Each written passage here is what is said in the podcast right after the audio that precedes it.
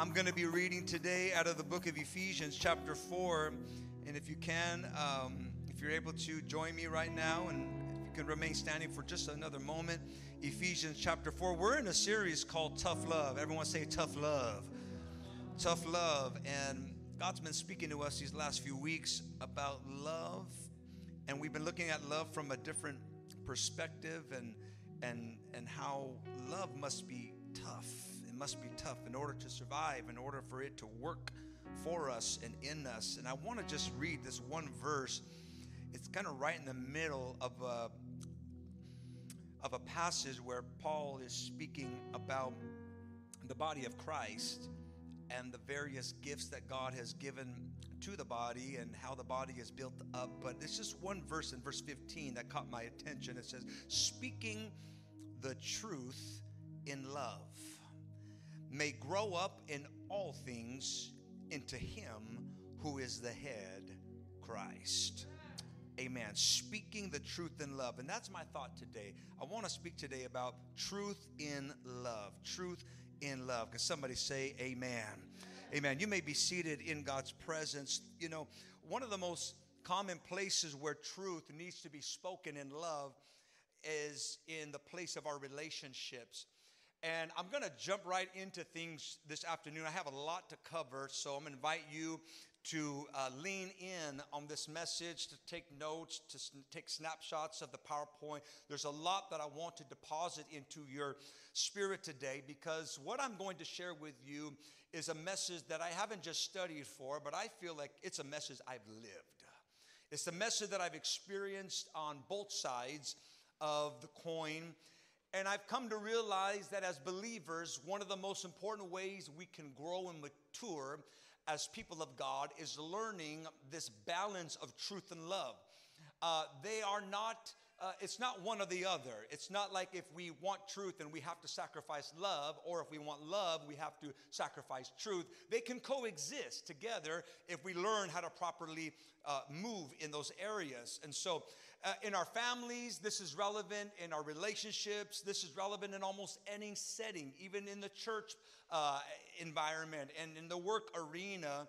Uh, we can take the concepts that are offered today and apply them, even in the context of discipleship when you are working with somebody and you are mentoring them into the things of God and training them uh, and, to learn uh, the ways of the Lord, uh, the truth and love concept is one that you will find very useful throughout your journey. And the key verse today, just that one verse, uh, it appears uh, once again in this passage where Paul is uh, talking about the building up of the church, the unification and the edification of the body of Christ.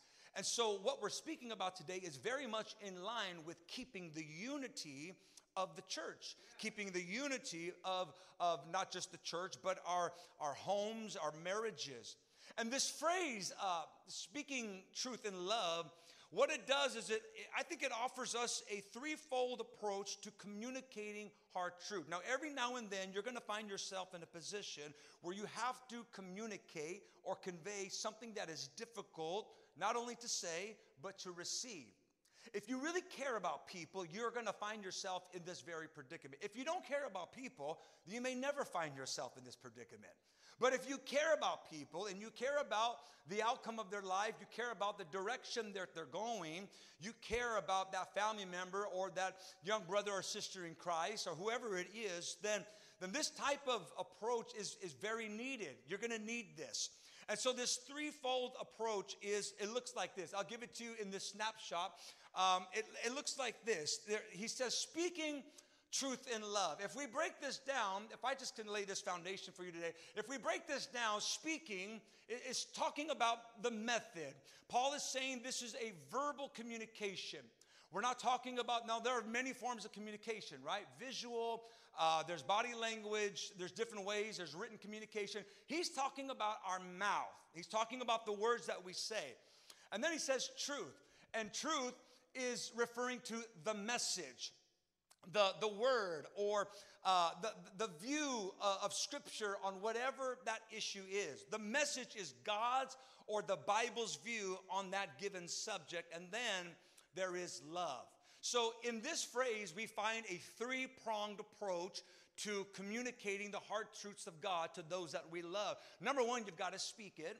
Okay, you can't just telepathically tell people what it is you want them to know. Amen, somebody.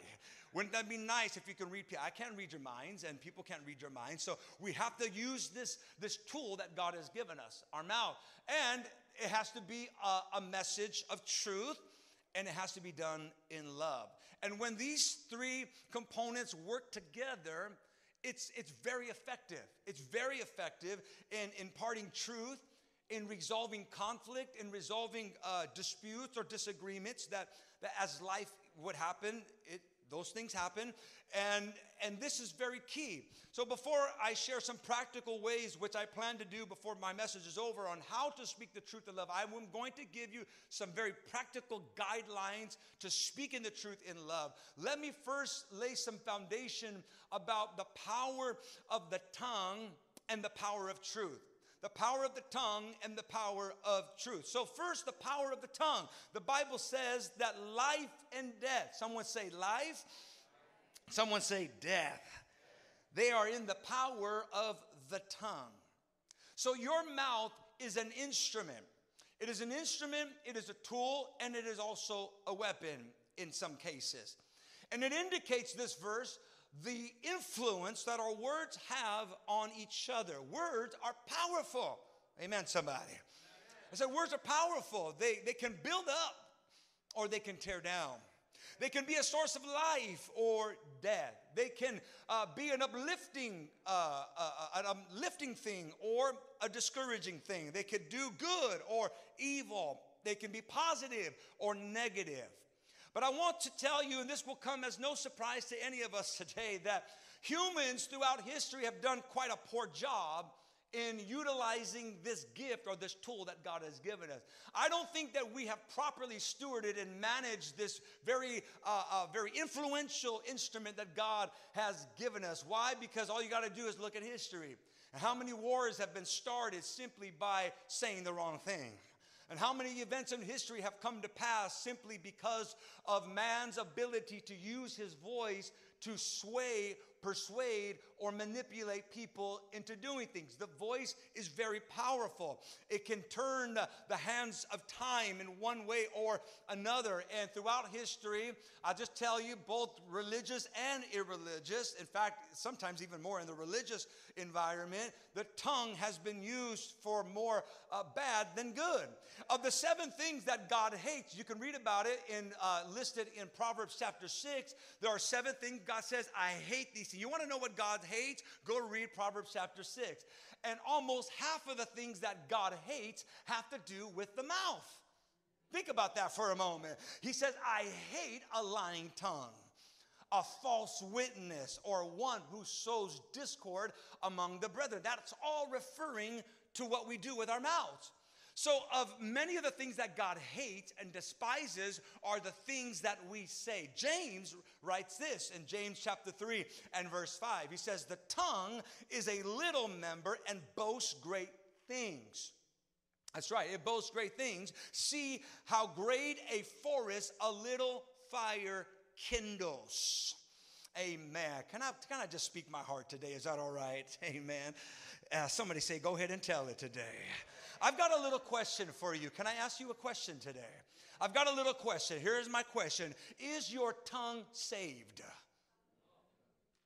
Hmm, it's, a, it's a big question, but it's a little one. Is your tongue saved and sanctified? I'm asking you this question today because your life is no holier than your speech. I don't care what perception or what idea you have in your mind about what holiness is. Holiness is a lot of things. Holiness is anything that pleases God. And we've got to also factor in that one of the ways we measure the holiness or the sanctification of our lives uh, is our mouth. Your life doesn't matter how you dress, doesn't matter where you go on Sunday. Your life is no holier than your mouth. If you can't keep your mouth in control, it doesn't matter how you look, that's how holy you are. It's okay. You can get quiet on me today because I'm coming right down your aisle. Over the years, I've met a lot of spiritual people, and I bet you have too, who couldn't tame their tongues. And you know what it did? It confused me. It, it, confused me. And it made me ask this question, Brother David. It made me ask this question How can the same Holy Ghost that causes you to speak in tongues in church cause you to cuss out your brother in the parking lot? And some of you are saying, That's never happened to me. Well, come and sit down with me for coffee sometime. And let me tell you, I have had people that have given announcements on Sunday. I'm not going to tell you where it is, it wasn't here, praise God. have given announcements on Sunday and chewed me out in the parking lot. And I wonder, how is this the same? How can the same mouth be used to build up and tear down within just a few moments? It made me ask, how can, the, how can, the, or what kind of Holy Ghost speaks in tongues, but then badmouths their brother and talks with no respect to each other? How does this happen? You see, James writes this. He writes in verse 8, but no man can tame the tongue. It is truly uh, uh, an unruly evil, full of deadly poison. With it, we this is what we do with our tongue. With it, we bless God. We can bless God and the Father, and with it, we curse men who have been made in the similitude or the image of God. You got to watch how you speak to people. Why? Because you're not just speaking to people, you're speaking to somebody who is made in the image of God. Woo. And so it's almost like you're speaking to God. I'm not calling them God, but they're made in their image. And out of the same mouth proceed blessings and cursings. My brother, these things ought not to be so. So before you speak truth and love, you have to know that your tongue is the sign of your spiritual maturity. Your tongue. Someone say, My tongue. No wonder God chose the tongue to be the initial sign of the infilling of the Holy Ghost. No wonder God said, if I can just get a hold of that tongue, Hmm. If I can just fill that tongue with fire, if I can just fill that tongue with power, if I can just convert that tongue into something useful and something profitable and something powerful, if I can grab a hold of that instrument that can destroy and use it to build up people and to speak life instead of death, then we can turn this world upside down and then we can make a difference to those around us. Somebody give God some praise today. Hallelujah. So your tongue, your tongue is it's a reflection of your heart. Jesus said, "For out of the abundance of the heart the mouth speaks." Your mouth is an indicator of the condition of your heart. Because we simply cannot turn it off, or eventually we will speak what we are feeling. We will speak what we are thinking. But he says, watch this in verse 36. We got to go a step further. He says, But I say to you that for every idle word, every idle word men speak, they will give an account to it in the day of judgment. Do you know this? That God is recording every idle word that we speak and will one day play it back for you in judgment. On the day of judgment, God's gonna hit the play button. Hallelujah all the idle words. Now, some of us might be thinking, well, I, that must mean like bad and curse words. And no, no. Idle words simply means empty words, careless words. Idle words means unprofitable words. So it's not just evil words. It's not just like bad words. It's it's careless, it's misdirected words. It's inappropriate words. It's words that don't add value and don't build up. It's just those kinds of words. So we really need God to help us in this area so that our mouths, our tongues can be sanctified. Amen. So that when we bless God on Sundays uh, and sing beautiful songs to the Lord, that out of that same mouth will flow blessings and encouragement and love uh, and good things to those that we need to reach in our lives. Somebody say amen. So, if your tongue is saved, then it must become an instrument of truth. And if your tongue is saved, that it is no longer your tongue. You see, when we get baptized and we surrender our lives, we are converted, our whole lives, our body becomes. Know ye not that your body is the temple of the Holy Ghost? Somebody say amen. amen. And that includes our tongue. It includes what we say. It includes how we, how we use uh, our tongue and our mouth, our speech. It includes this mouth that God has given us. And so our mouth then has to be surrendered to God. And we must make sure that whatever flows out of our lips, amen, is something that, that is godly, that it's uplifting, that it is good. Now let me let me talk about the power of not just the tongue, but the power of truth. The power of truth. Someone say truth. All right. I'm going somewhere with both of these things, but we need to see the power of the tongue and the power of truth. Truth is the only thing, let me tell you, it is the only thing that can set a person or a situation free. Someone say truth. That's it. Jesus said, You shall know the truth, and the truth shall make you free. So it's the truth that we need to speak. It's the truth that we need to uh, carry with us and, and release to others. So, speaking the truth in love reminds us of how important it is. Listen, how important it is for us to keep the main thing the main thing. When we are speaking to others, and, and let me put it to you this way because it is very easy, or we are prone to allow other things to get in the way of truth. And if we're not careful, we can lose sight of the main thing and allow our personal perceptions, our opinions, our egos, our emotions uh, to substitute the truth. And whenever we allow those things, even our personal biases and whatnot, to get in the way of the truth, that diminishes the power of that word. That diminishes what that word can accomplish. It diminishes because it is not our truth that sets people free, it is His truth that sets people free. Amen, somebody. My opinion is not going to set anybody free. My philosophy is not going to deliver anybody. My view on the matter does not move heaven or earth or, or hell hell. None of those things can, but it's the truth of God, amen, somebody, that has the power to deliver somebody and liberate and bring freedom into a life that is bound and shackled uh, by sin or depression or loneliness or fear. It is true. Somebody say, truth. It's got to be the truth, the whole truth, and nothing but the truth. Amen, somebody. So help me, God, when speaking to somebody with the hopes of changing their lives or their outcome. Uh, we unknowingly sometimes allow our own personal biases uh, to get in the way, but we've got to strip those things down. And that's why we've got to make sure that our minds are stayed on Jesus uh, and that our minds are in the Word and that we are regurgitating the things that we have been reading in the Word so that what comes out of of us it's not purely what we've been thinking or what we've been feeling. And I, got to get this off my chest. No, it's not about getting stuff off of your chest. It's about what thus saith the Lord. It's about God's word and it's about God's, oh, how to, His spirit and His principles.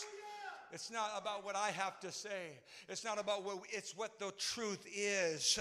And so perhaps we should ask, like Pontius Pilate asked when Jesus stood there in his court, what is truth? What is truth? Because how we answer that question will have great implications. How we answer this question, church, can determine whether this message will actually have an effect in our life or not. We need to be able to answer that question what is truth? What I've discovered in dealing with people is that the greatest problem, this is just years and years of not only being in the church, but years over 20 years of ministry. I can tell you that the greatest problem is not that people don't know the truth, it's that they don't like the truth. I'm gonna say that again because I like that point. Praise God. It's not that people don't know the truth, it's that they don't like the truth. Why? Because the truth hurts. Someone say it hurts. Someone say, ouch. it hurts. It's not because they don't know, it's because they don't like it. See, the, even the world knows this. It's not that they don't know what's right and wrong, it's that they don't like it. They don't like it. And us, especially uh, overseers in our homes, in our marriages, in our family, we've got to draw a line in this. We've got to make it very clear. We need clarity in this hour on what is truth and what is false what is right and what is wrong. Can I get an amen on that? The truth, the problem is that the truth doesn't fit their perceptions or their feelings. And this is aided by the fact of the world and what it says. This is aided by a world that says that truth is all relative to you. That's called relativism. They say your truth is your truth. Who am I to judge you? That's your truth. This is my truth. You ever heard people talk like that, right? That's your truth. This is my. Everybody's got their own truth. That's relativism. What am I? Truth is just whatever I make it to be. Then there is there is no truth. That's skepticism. You say, well, there's just there's just no truth at all. Okay. Or it says you simply can't know the truth. That's agnosticism. And I can add another ism to that. I can add pluralism, which is saying everybody's truth is equal. All roads lead to heaven. Hmm? There's a lot of isms that we can go through, but these are the main ones. Huh? And we live in a world where these philosophies have, mm, my God, have crept into every arena of society, even into the home. These philosophies have, have spawned some of the most abhorrent and twisted lies that we have ever seen. And now, in the year 2023, for example, let me just give you an example of how crazy and messed up this world is when it comes to what is truth, what is, what is false, what is fact, and what is fiction. In the year 2023, it is controversial to say that a man is a man.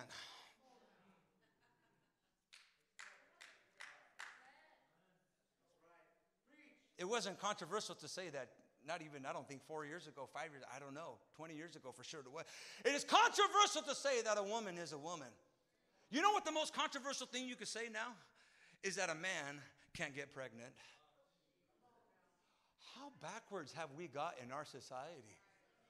That this, and, and, and you know that, that, that if you say that, that a man can't get pregnant, you're, oh my gosh, you're, you're, you're a bigot, you're, you're a this, you're a that. There's no love. No, in order for love to be love, there's got to be truth in it. Amen. Because if I really love you, then I love you enough to tell you the truth and tell you like it is and tell you what the Word of God says, and it's not changing for nobody. You can call me a Bible thumping Christian all you want. You can say that I'm narrow minded. You can say that I'm black and white, and that's all right. But the truth is the truth, and you shall know the truth, and the truth shall set you free. Somebody give God some praise today. Hallelujah. Somebody, if you're thankful for the truth, if you're thankful that you've got the truth, why don't you clap your hands? Uh, why don't you give God some praise? Uh, why don't you thank God? I know I am. I will buy the truth and I will sell it not. Hallelujah. Listen, I know I might be preaching to the choir today on some of these things, uh, but we have got to reverberate this not only in here. We can't just be an echo chamber in the church. Uh, we got to clarify these things for our children. My son came home the other day and he was telling me about some of the stuff that they're talking about in his school. Blew my mind. And I said, and I thank God that I had prepared him enough uh, so that he could tell me, Dad, I know that's not the truth. I know that they're saying that a, that a young boy, if he decides he wants to be a girl, he can be a girl. And if a girl decides decides that she wants to be a boy, she can be a boy. And I said, But I know that that's wrong, Dad. I know that's not the way that God created us. And I said, Exactly, son. And people might hate you for what you believe, uh, and you might lose some friends, and you might not be popular. But husbands, fathers, mothers, dads, we got to take a stand in our homes uh, and tell our children like it is uh, and give them the truth.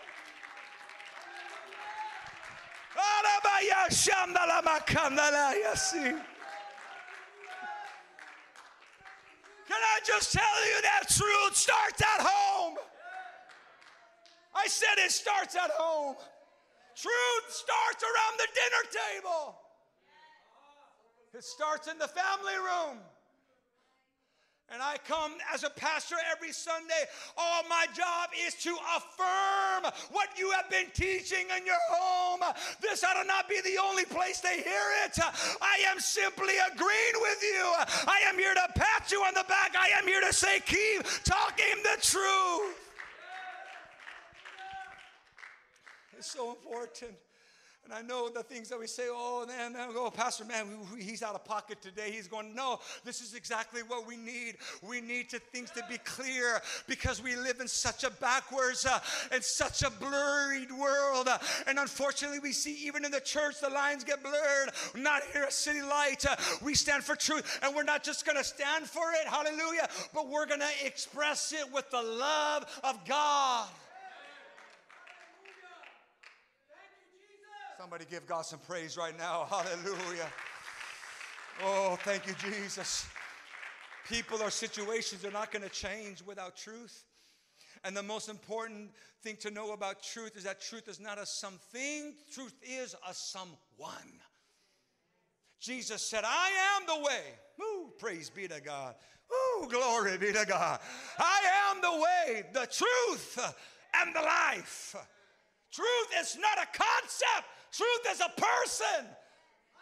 Truth is not just an abstract idea. Truth is not something that you can just get in a textbook or, or hear in the lecture halls of your university. Truth is Jesus, and Jesus is truth.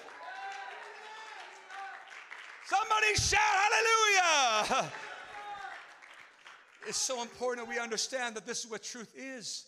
And so if we if we if we're going to speak the truth in love, then we've got to know what the truth is. So I don't like the truth. That comes to kind of, yes, these are difficult things. No one, can I tell you, no one said this was going to be easy. You think these conversations are easy to have? Depending on what the nature of the conversation is, depending on what that individual's personal struggle is, these conversations may not be easy. But this is where we have to be in prayer. And this is where we have to be sensitive to God. And this is where we have to be led by the Spirit of God. And this is where we have to be in the Word and not in our opinions, uh, so that when we speak these things, it is done so in a loving manner. Because let me give you in these last few moments I have how to speak the truth in love. Now that we have some kind of foundation here today, although brief, but, but, uh, but enough to hold this message up on, on the power of the tongue and the power of truth. Now let's bring this home. How do I deliver? This truth. Now, how do I implant this truth that is essential to this person's life, my loved one, my friend, my brother, my sister? Because the mistake that a lot of Christians make is they deliver the right message in the wrong manner.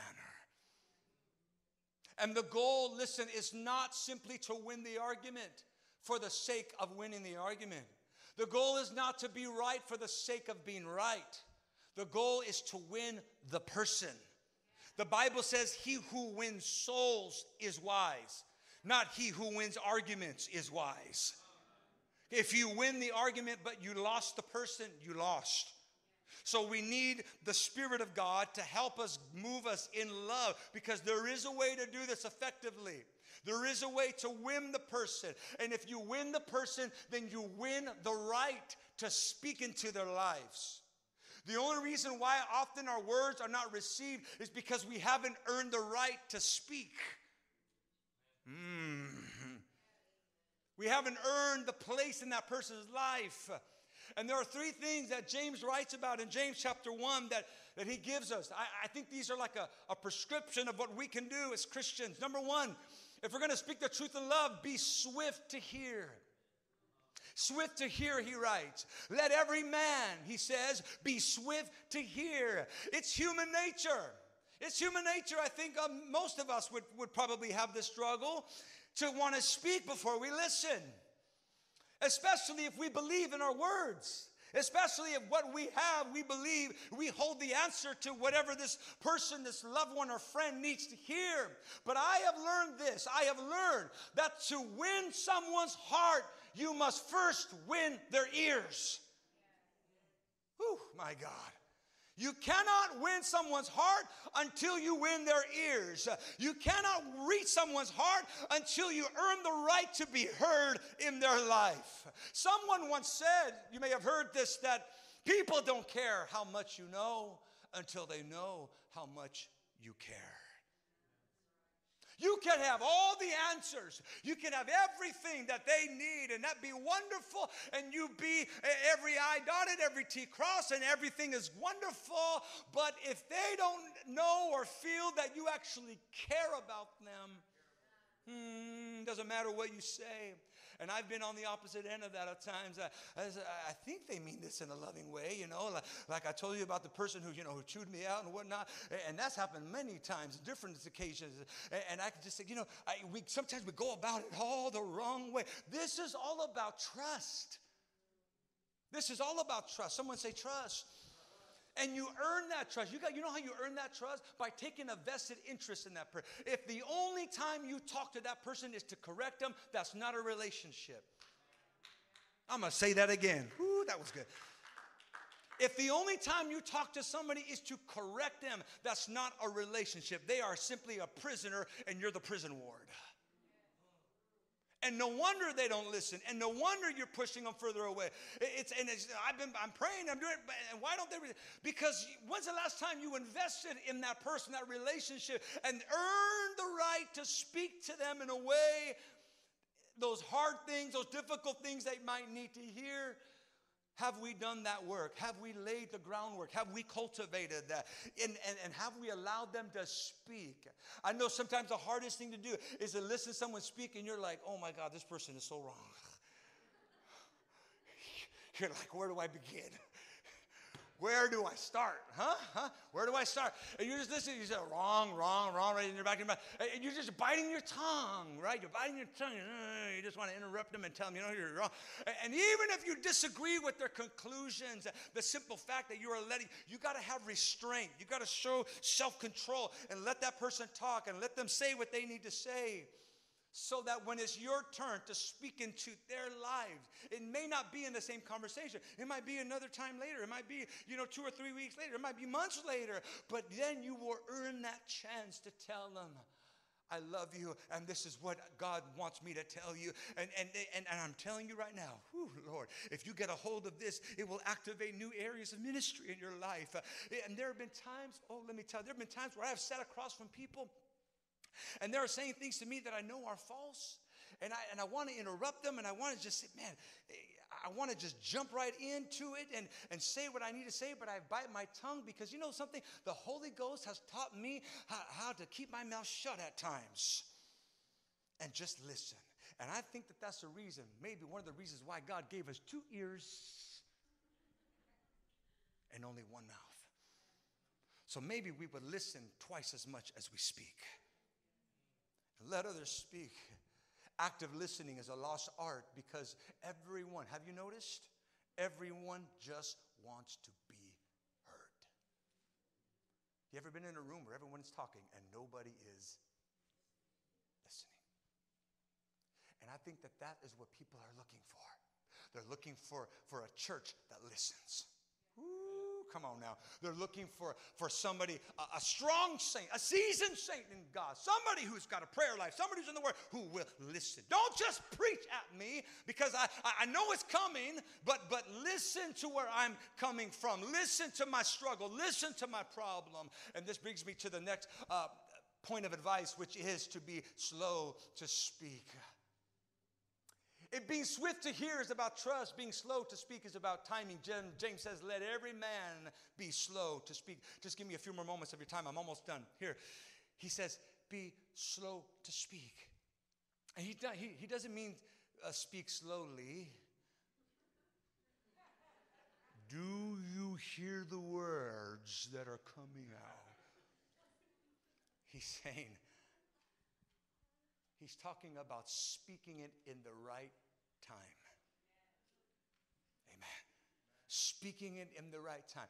The command to be slow to speak is not one of hesitation, but of preparation. Time and space allow you and allow that word of truth to be bathed in prayer. Hmm. Have you prayed about what you're going to tell that person? Lord. Have you meditated on it? Because not until you have prayed and meditated on it have, has now it is in its purest form. Hmm. Now it had, that word has been purified, and what you speak has been fully baked. Is it fully baked in your spirit? Oh, hallelujah. Look at what Proverbs 15 23 says. A man has joy by the answer of his mouth but a word spoken in due season. Someone say, in due season. Oh, how good it is. Focus on that part. A word spoken in due season. There is a season, let me tell you, friend, for every word that you speak, there is a season for it. There is a season for every spoken word.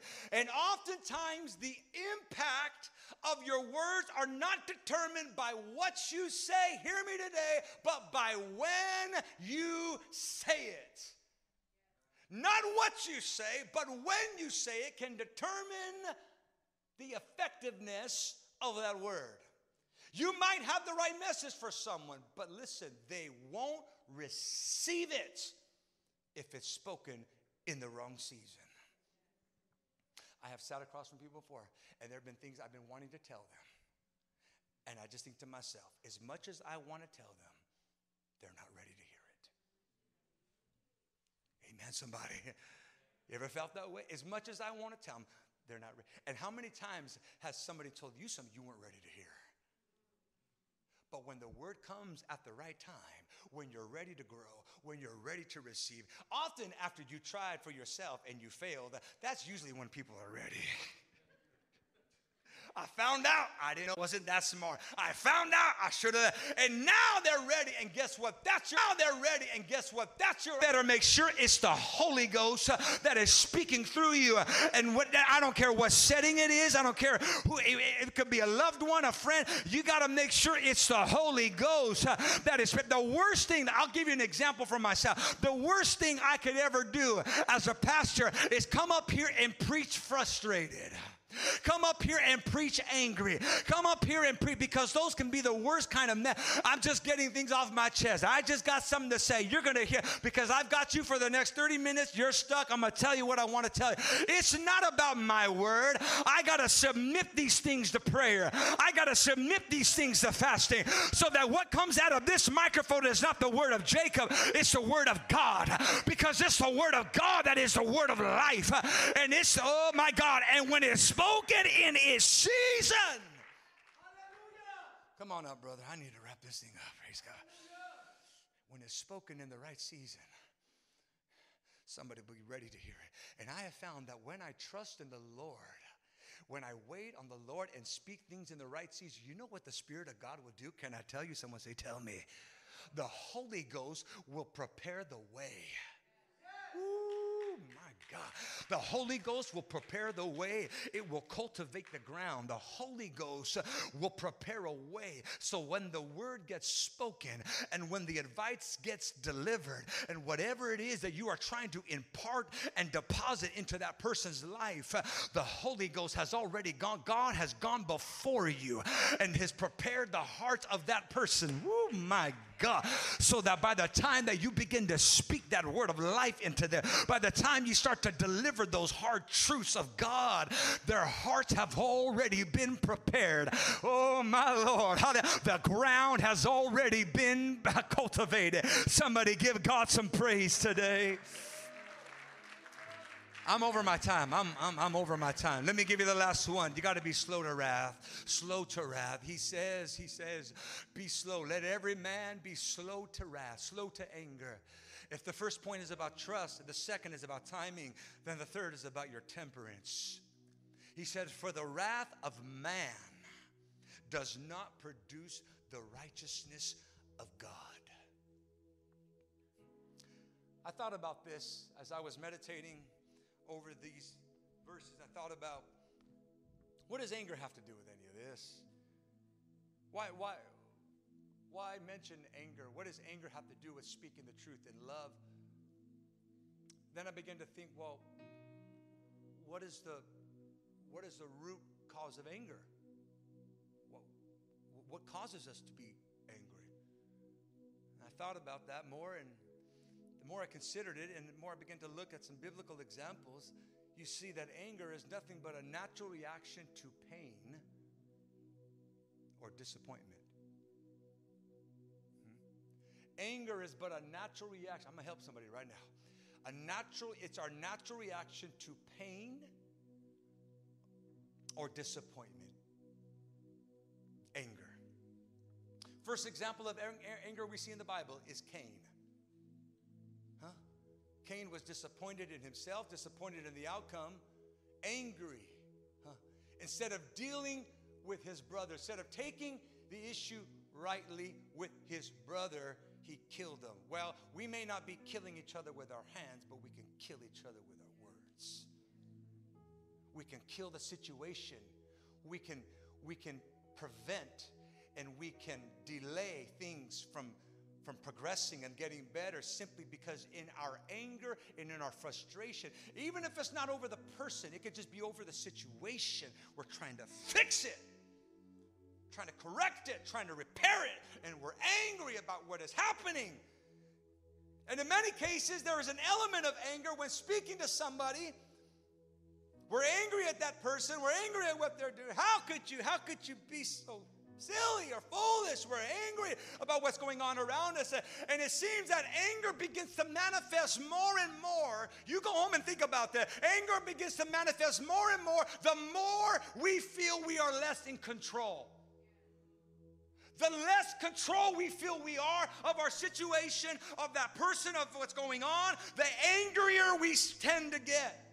And it's okay to get angry. I'm not saying that we don't get angry. We will. The Bible says this it says, Be angry, but do not sin. But don't let the sun go down on your wrath. We will get angry at times and we will feel maybe the wrath of man, but we've got to put it in God's hands. We cannot speak the truth in love if anger is uh, in our hearts and we're trying to produce something that only God can do. He said, put that verse back up, the, uh, the, the, verse of anger, the one before that, hallelujah. He said, be slow, eh, stand with me if you can right now, hallelujah, hallelujah. He said, be slow to wrath, for the wrath of man does not produce the righteousness of God. You know what he's saying? He's saying it's in our tendency to try to produce with our anger, my God, with our frustration, the righteousness of God. I wonder if there's anybody here today that's trying to change the outcome of someone or something, and you're doing it through frustration. Ooh, my Lord. Stay with me right now. Stay with me. Ooh, I feel this right now. The Holy Ghost. Stay with me right now. You're trying to solve it through frustration. Uh, you're attacking it in, and, you don't even, this happens unknowingly. I think this happens on a subconscious level. You don't even realize you're doing it, but it's your anger that's speaking. You, you, you, you're trying to just grab for anything that'll get control of what you deem to be uncontrollable. And, and, and you just, this is where we've got to really trust in God. One of the fruits of the Spirit is self control, it's temperance. It's saying, All right, Lord, I don't like what's happening right here. I don't like how my loved one is thinking. I don't like how, you know, how things are going here. I, I don't like this. And, and, oh, Lord. But God, I've got, I'm, what I'm going to do, I'm going to pray about this. I'm going to put this on the altar and I'm going to leave it there. And I'm going to allow you, God, in your time and in your season, Lord, to give me that word, to give me that counsel, to give me those steps that I can take, God. But help me, God, not to move in anger. Ooh, my Lord. Hallelujah. We can miss out on our promises by trying to solve things with anger and frustration. Talk to Moses. You know the reason why Moses didn't enter the promised land is because in one moment of testing, instead of speaking to the rock, he struck the rock uh, so that water would come. He, he, he acted in his flesh, he acted out of his anger. And for that reason, God said, Because you didn't speak to it, because you didn't, mm, you didn't use the method that I gave you, Moses, you acted in your flesh. Now you're not going to stay step into your promise. I come to tell somebody right now, can I just minister to somebody today? Whatever it is that you're trying to get control of, whatever it is you're trying to, who, whoever it is you're trying to save from themselves, whatever it is you're trying to save your marriage, your family, your loved one, your child, your situation at work, your ministry, whatever it is that you're trying to save, you're trying to improve. Let me tell you right now, the best thing that you can do is give it to God right now. The best thing that you can do is say, Lord, here it is. Lord, I entrust it to you. I don't know if there's somebody right now that's got a care in your life.